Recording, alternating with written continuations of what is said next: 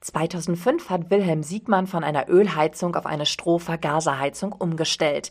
Die hat allerdings nicht sonderlich lange gehalten und daher hat Siegmann 2014 auf Hackschnitzel umgestellt und ist damit mehr als zufrieden.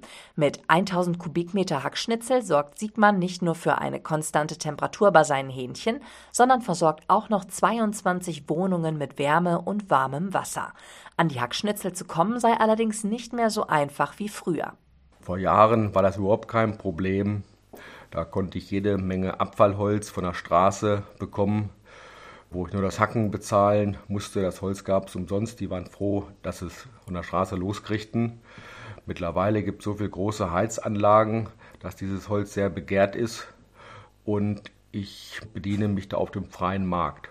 Die Hackschnitzelheizung ist nicht das einzige, was der Siegmannhof in Vorumberg an erneuerbaren Energien vorweisen kann.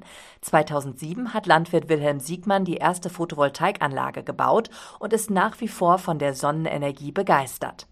Das hat mir damals schon so gut gefallen.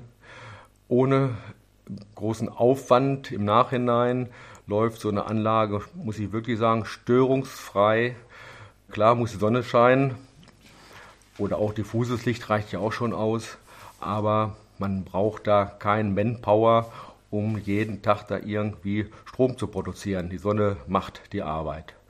So dass wir dann alle zwei Jahre nachgelegt haben mit einer weiteren Anlage, so dass wir heutzutage hier eine Kapazität von 200 kW betreiben.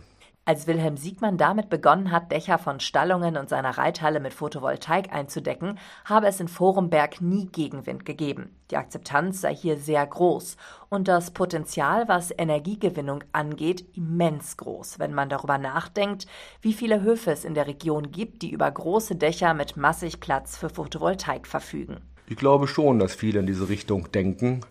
Aber es muss immer einer anfangen und wenn das positiv läuft, springen viele auf. So hat das in meinem Leben das zumindest so äh, gezeigt. Mhm. Auch 2007, wie ich die erste Anlage gebaut habe, dauerte es nicht lange, da wurden im Dorf hier mehrere kleine Anlagen gebaut.